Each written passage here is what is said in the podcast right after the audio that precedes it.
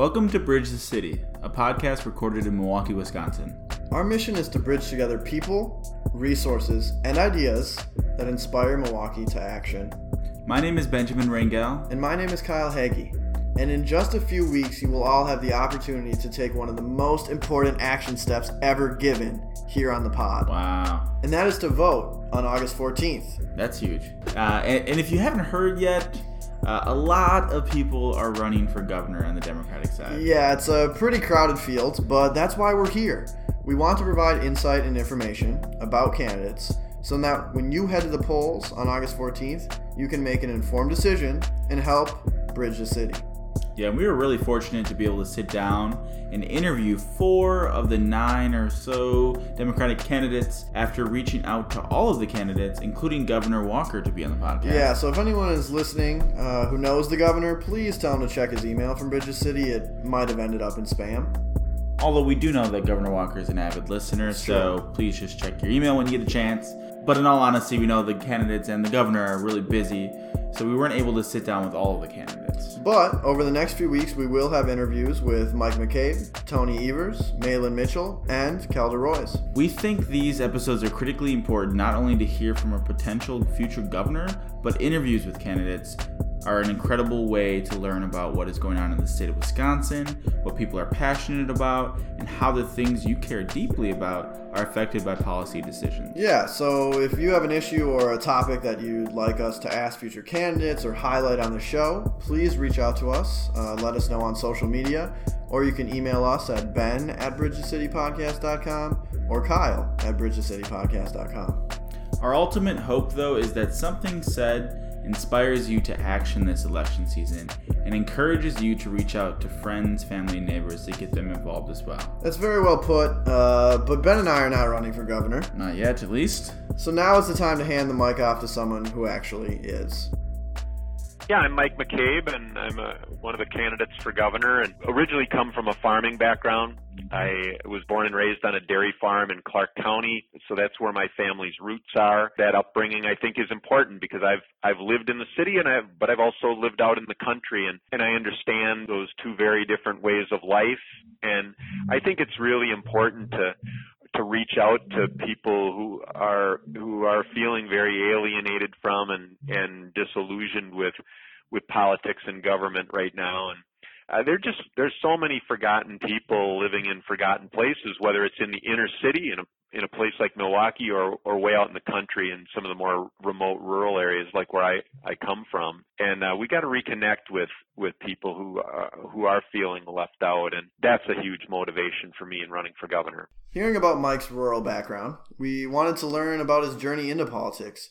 What prepared Mike to run for governor? I've spent most of my adult life as an independent watchdog, uh, exposing the influence of big money in politics, trying to break the grip of, of that money uh, over our government. And I, I started a group called the Wisconsin Democracy Campaign and and uh, ran it as the director for 15 years. And uh, as the name implies, uh, it's a group really aimed at trying to create a healthier democracy in our state. And, and it did focus a lot on exposing and trying to uh, break the grip of big money influence in in Wisconsin, but also we've got a political system that works exceptionally well for a wealthy and well-connected and privileged few at the top, and it's leaving an awful lot of people uh, behind or on the inside looking out. And my life's work has really involved trying to to deal with that and shake up and transform a political system that's failing us, and that's a big motivation for me as we mentioned in our introduction, the candidate pool on the Democratic side is crowded.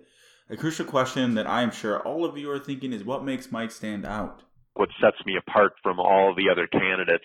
They, are all very accomplished people, but they do seem to be comfortable operating within the political system as it currently functions, and they seem at peace with the political culture as it is, and I'm not. I, I, th- I think the political culture in Wisconsin has been poisoned and and uh, we have a, a real fight on our hands to to restore democracy that that gives regular people uh, authentic representation. One of your your website and self-proclaimed title of is uh, the Blue Jeans Gov. Can you talk a little bit about what that means? I, I think it kind of, at least in my eyes, makes you stand out a little bit in terms of just a unique uh, name name for yourself and a unique sort of campaign slogan. Yeah, you know the the website is governorbluejeans.com and and uh, you know on Twitter and Facebook and other social media like Instagram, uh, it's at bluejeansgov. And the, the bottom line for me is that I've I grew up wearing blue jeans. I'm a farm kid and and I've worn blue jeans my whole life and I've actually never owned a matching suit where the coat and the pants were made from the same material. Uh-huh. I wasn't even married in a matching suit. Um and so I, I I just think it would be phony for me to put one on now yeah. that I'm running for governor and pretend to be fancier than I really am. And I also really strongly believe that governors should be servants and not masters. And to me that puts a governor under the people, not above them. And it, it's like we've got this governing elite that lords over us at the Capitol, and and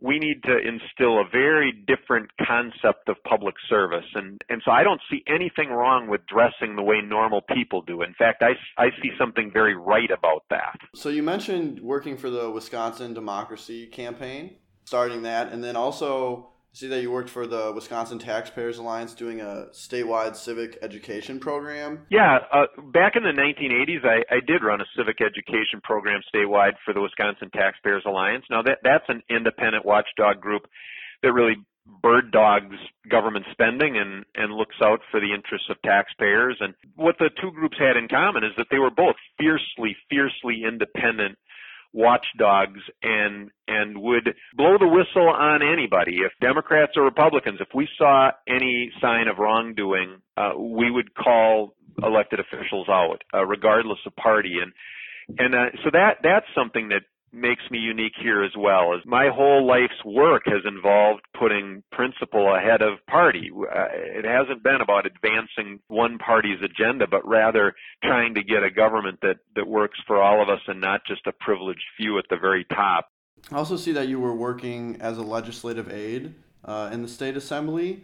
Do you feel you, you're talking about um, maybe how times are more partisan right now, that there's this lack of independence in government and that a lot of times people put party over principle. Do you feel like that is something that has been forming for a long time in Wisconsin? Do you think this is a relatively new phenomenon? How does it differ from the time you worked in the state assembly? You know, I, I was a legislative aide in the assembly way back in the early 1980s. And, and the political culture in Wisconsin was radically different then. There wasn't the the divisiveness or polarization. There were actually pro-choice Republicans back then, and there were pro-life Democrats. You know, now there's there's sort of been a purification process, and all the pro-choice people have been have been rooted out of the Republican Party, and and and you know everybody has to be uh, pro-choice on the Democratic side. Democrats and Republicans were much more able to to find common ground and work together uh, there just wasn't the bitterness and and the the really toxic partisanship that you see now. I, I started seeing our political culture start to change in in the early to mid 1990s, and and that's when we started noticing that money was starting to seep in and and play a much more profound role than it had before. Wisconsin's a, a state where Bill Proxmire was able to run successfully statewide for the U.S. Senate and never once spent $300 on one of his statewide campaigns. Now, in the last two elections for governor, we've seen over $80 million spent in both of those elections. When we started the democracy campaign, our first order of business was to use this new thing called the internet and and take all of the information about donations that was on all these paper reports and put it into an electronic format and publish it online and let people see it on the internet. We actually launched the first and only searchable online database of donations to politicians in Wisconsin we, we had that up and running in 1996. I've seen the political culture change radically, uh, a 180 degree turn in Wisconsin. This is a state that used to be known from coast to coast as a beacon of clean and open and honest government. And we don't deserve that reputation today. We can't make that claim. Corruption and cronyism and what amounts to legal bribery has has seeped into our system and and uh you know and so it's a it's a very different political world now and that's something that we have to come to terms with in Wisconsin. And and I I just reached a point where I thought citizen groups like the Democracy Campaign can't be the only one working on this. We also need people running for office who are helping to fashion a new politics because we not only need a new governor, we need a new politic. We need a political system that is responsive to the wishes and needs and interests of all of the people of Wisconsin, not just those at the very top. Going a little bit off that, the idea of a new politics assumes that um, this the cronyism that you referred to isn't just a Republican or Democrat thing. It's both parties that sort of are at fault here. And in your book, I read an excerpt that mentioned that Democrats don't have. Or you said that quote Democrats don't have good answers to questions, uh, unquote. And some of these questions about you know college affordability, uh, rural access to internet, having a livable wage, healthcare, things like this. So, do you feel like there's a there's a tension that you have with the Democratic Party running as sort of a, a little bit of an outsider? Well, you know, I'm I'm challenging the Democratic Party to be bolder and uh, and to much more aggressively address the very real problems that people are struggling with out there. And you know, Wisconsin used to be a beacon of clean and open and honest government. We can't make that claim anymore. We used to be an industrial powerhouse. And now, if so far in the 21st century, no state in America has seen its middle class shrink more than Wisconsin. And we're, we're dead last in the nation in new business startups. We've got levels of economic inequality not seen in this state since the Great Depression. These problems didn't just develop in the last six or eight or ten years. They've been decades in the making, and over the course of that time, sometimes the Democrats have been in charge and sometimes the Republicans have been in charge. But there hasn't been a commitment to creating a true living wage. Uh, the, the last Democratic governor would not commit to a to a true living wage. The last Democratic nominee in the last election for governor would not commit to a true living wage. And and so whether whether it's a Republican or Democrat in office, your average working person out there who is having a hard time finding a job that pays a living wage and is having a hard time staying in the middle class and can't see how they can keep their head above water and keep food on the table and a roof over their head. They don't really care if it's a Democrat or Republican in office. They want an economy where if you work, you won't be poor. If you work, you'll be in the middle class. And to do that, we've got to we got to commit ourselves to to a fifteen dollar an hour minimum wage. We've got to commit ourselves to health care for all. We've got to commit ourselves to debt free, affordable education for everyone. We've got to commit ourselves as a state to high speed internet everywhere. Half of rural Americans don't have access to high speed internet. How on earth do you fully participate in a 21st century economy or even fully participate in modern American life without that tool.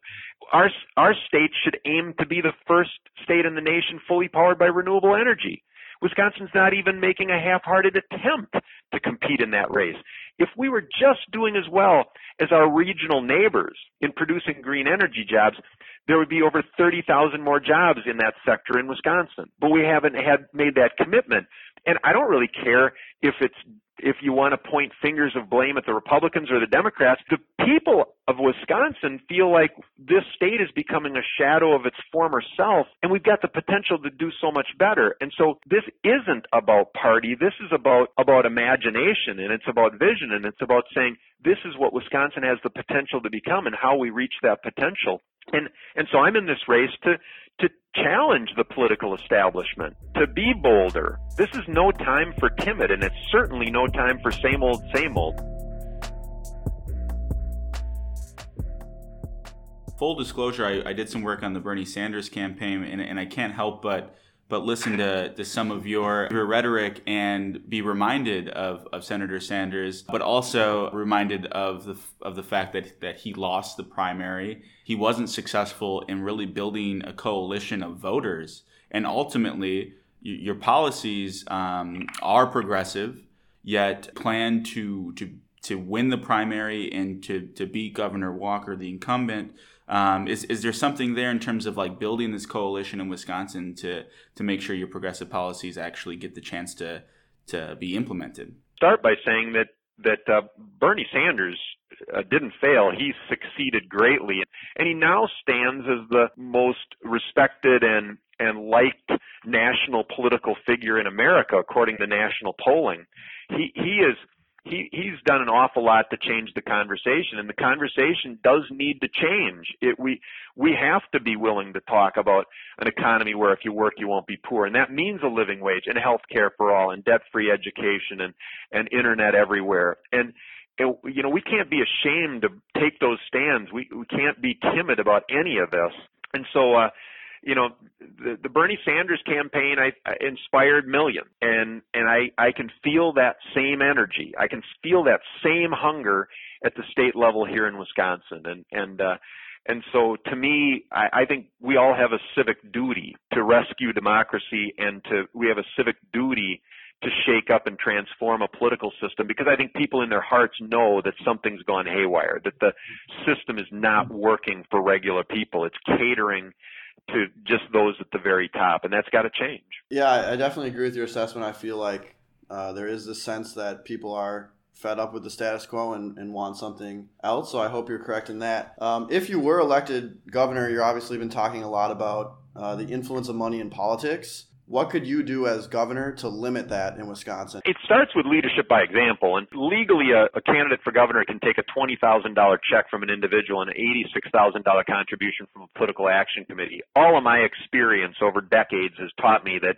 those kind of donations come with strings attached. And so I'm I'm running a campaign that we don't take any single donation over two hundred dollars, and supporters can give more than once, but not more than a total of a thousand for the whole campaign. So this has got to be a people powered and, and very much crowd funded campaign. It's going to have to be a lot of people giving small amounts of money, and it's going to have to be an awful lot of volunteer activity. We've tra- already traveled over forty thousand miles just since September 12th for this campaign, we're building volunteer networks in communities in every part of our state. And that, that, it's really inspiring to see that taking shape because that's what it's going to take to, to fashion the new politics that we need is a, a genuinely grassroots campaign that is authentically of, by, and for the people. So you start by leading by example, and then as governor, I would push for the kinds of reforms that would that would address the the way that our, our political culture has been poisoned. Even if I'm governor and there is a Republican-controlled legislature that doesn't want to cooperate, it's important to remember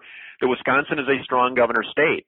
States like Texas governors can't do much more than than issue symbolic proclamations there in Wisconsin, we've got a very strong governor state, and and that gives me would give me enormous leverage, even with a with an uncooperative legislature. They would really have to sit down with me and hash out our differences, and so I, I would not hesitate to use the full powers of the governor to to get our our government working for regular people. So you know, it it starts with leadership by example, but then it it continues with a willingness to to use the the full powers of the governor to put government back on the side of all of us and not just uh, a wealthy and well connected and privileged few. Would this be a similar strategy for you to accomplish your goals listed, such as rural broadband, debt free college, a living wage? I think most people would assume on face that those are good things. I think people are just concerned that how do we afford those things? So, do you think the state can afford them, and in what ways would we get those done? Absolutely, we can afford those things. If we can afford, it, it started at three billion dollars. Now the price tag is up to four and a half billion dollars that can be showered on a single foreign conglomerate to fund that that company's global expansion. If we can afford to shower that on a company like Foxconn, we can make the kinds of investments in empowering our own population. Aside from that, just shifting that priority and instead of feeding the rich, and trying and trying to shower tax breaks and state subsidies on a, on a few huge corporations or one global conglomerate from Taiwan, taking that our resources and spending them on empowering five and a half million people in this state to do more for themselves and for each other, that's the way to create a good, a healthy society and a, and a sturdy economy. But even aside from that, one of the things I've said is that we should have a simple rule for government that if a program works, you keep it and you fund it. And if a program doesn't work, you get rid of it. By that standard, I can identify two programs that we should abolish, that we should end. One is the state's corporate welfare office, the Wisconsin Economic Development Corporation. Its mission is to promote new business startups, and yet Wisconsin has been dead last in the nation in new business startups for the, the last three straight years. So it's failed in its mission. It's been a train wreck of an agency. Can't keep tra- track of its money. Has no idea how many jobs, if any, it has helped create. So you get rid of that and you repurpose those hundreds of millions of dollars to investments in people. And then the other program I would target for elimination is is taxpayer subsidized private schooling, the voucher program. It's 27 years old. The promise is that it would boost student achievement. It hasn't. Voucher students don't do any better than their public school counterparts, and by some measures, they actually do worse. The promise was, is that it would drive school improvement, and it's actually we siphoned money away from community schools, weakened them sometimes to the point of having to close small rural community schools. So it's it's hurt school quality. It hasn't improved school quality, and it hasn't boosted student achievement. So you eliminate that program, and again, you use the the funding for things like debt-free affordable education. And and then the other thing is that we currently have a tax system where if you total up all state and local taxes in Wisconsin, combine them all, the wealthiest 1% pays the lowest overall tax rate. And to me, that's sinful. We should at least expect the wealthiest to, to pay their fair share. When you total up all state and local taxes, they should at least pay a comparable percentage of their incomes in total state and local taxes. And currently they pay the lowest overall tax rate. You change that, you, you create a, a tax system where where everybody pays their fair share. We don't even need any new taxes. We just need to make sure everybody pays the ones we've already got. Mm-hmm. You you combine that kind of tax reform with eliminating programs that don't work like the corporate welfare office and taxpayer subsidized private schooling. Last thing I would mention is we got to deal with mass incarceration and the underlying causes of mass incarceration because we've got a budget that spends more on prisons than it does on the entire university system. And and that's one of the reasons why I've come out in favor of full legalization of marijuana, for example. We shouldn't be locking people up who've committed no violent crime and have damaged no property. They're a second marijuana possession charge is a felony in Wisconsin. You go to prison for it. And you know, that that's something that, that is driving mass incarceration and it, it ends up producing a situation where we spend more on prisons than on our entire university system. We've got to we've got to do an about face on those kinds of budget priorities, and if we do, the the resources are there for us to do things like high speed internet everywhere and health care for all and completely debt free education. We can do this.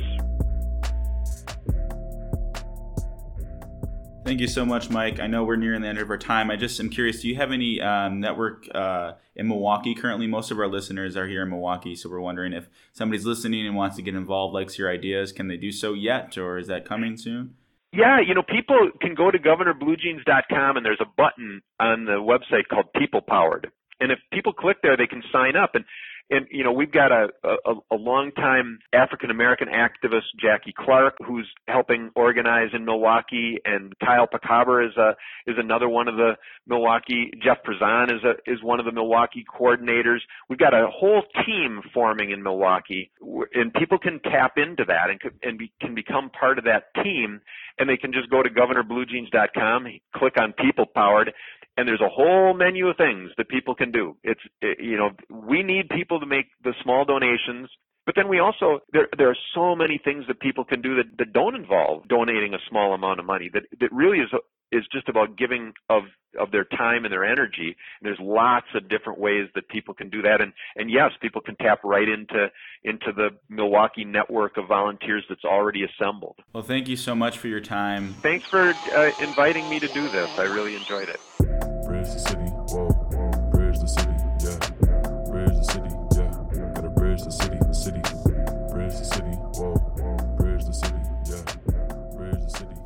Mike McCabe is the candidate that is most disruptive of the status quo of politics in our state. The truth is, as you'll hear over the next few weeks, leading up into the primary, many of the candidates align on key issues. As I go back and forth trying to figure out who I want to support in November, I will try and look for those factors or characteristics that make the candidates unique from one another. And so for Mike, it's his passion, his passion for empowering the average voter, and his belief that the government should not be responsive to the wealthiest Wisconsinites. These are the things that make him stand out as a candidate. And of course, we're not in the business of endorsing candidates, but I hope that you too could identify Mike's uh, passion and how that makes him a unique candidate. The thing that stands out the most to me about Mike McCabe is his sincerity and his devotion to his principles. This dude is so devoted that he didn't even get married in a suit. Uh, and he shaped his whole adult life around the belief that the government should be open and it should be honest and it should be a reflection of the people's will. And he embodies the hope and optimism that the state can and should be a reflection of all citizens, not only the wealthy few. But I really want listeners to come away with facts that can motivate us all to work hard this election season to make sure the candidates are addressing issues that are important to us. Why don't we have rural broadband for all? Why can citizens and PACs give as much money as they do to candidates? Mike brought up a lot of these issues, and he helped me understand how important the gubernatorial race is uh, because of these issues. And hopefully, he's inspired you as well. Kyle, can you tell me how you feel about sound bites? Yeah, Ben, I'll gladly tell you how I feel about sound bites. Sound bites, they're a lot of things, but they're not solutions. Okay? Oh, okay. Yeah. And just listening here is not enough. So, in true Bridge the City fashion, we need to leave you with some action steps. Yep, and in preparation of voting, our action step, and the only one here is to go to wichoose.org to find out more information about the candidates on the Democratic side. Yeah, that's again wechoose.org, and this is a campaign run by Wisconsin's Choice that is providing the people of Wisconsin with an excellent service. At wechoose.org, you can participate in what is essentially a primary before the primary and vote for your top candidates.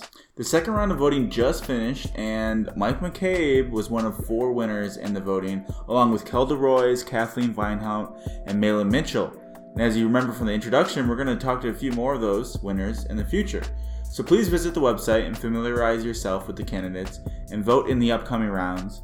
And share this with your friends and family too. Yes, and as always, thank you for listening and supporting Bridge the City. Uh, not to brag, but we're kind of a big deal now because we no longer have a Squarespace URL. And so you can visit us at just bridgethecitypodcast.com or you can email us at our own personal emails. That's Ben at bridgethecitypodcast.com. That one's mine. Yes. And Kyle at bridgethecitypodcast.com. And always let us know how you have helped bridge. Bridge the city, whoa, whoa, bridge the city.